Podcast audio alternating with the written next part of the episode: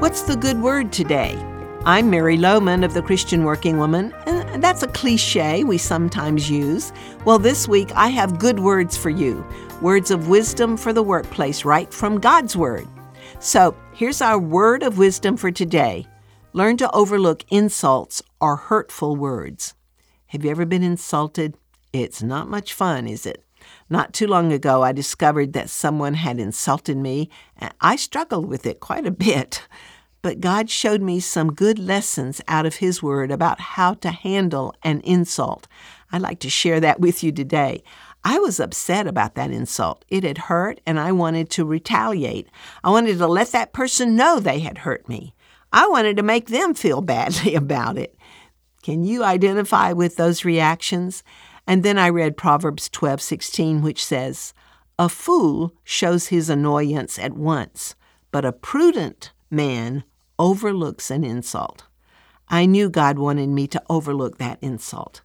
But I thought that's not fair. They shouldn't be allowed to get away with it.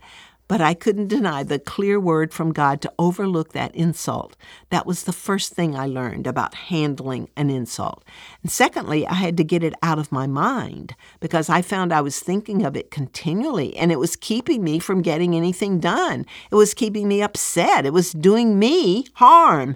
So I had to attack the thought patterns and bring them back in line. And then I asked God to show me what I could learn from this insult.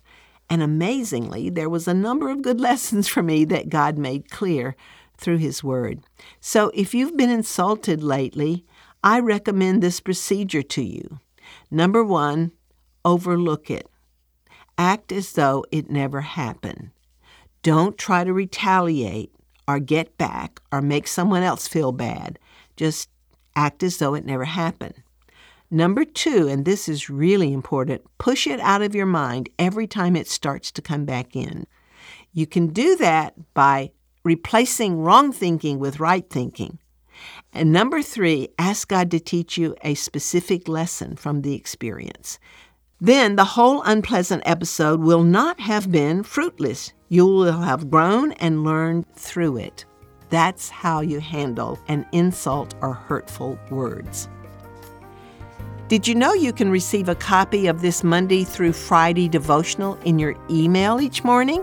You just need to register on our website, ChristianWorkingWoman.org.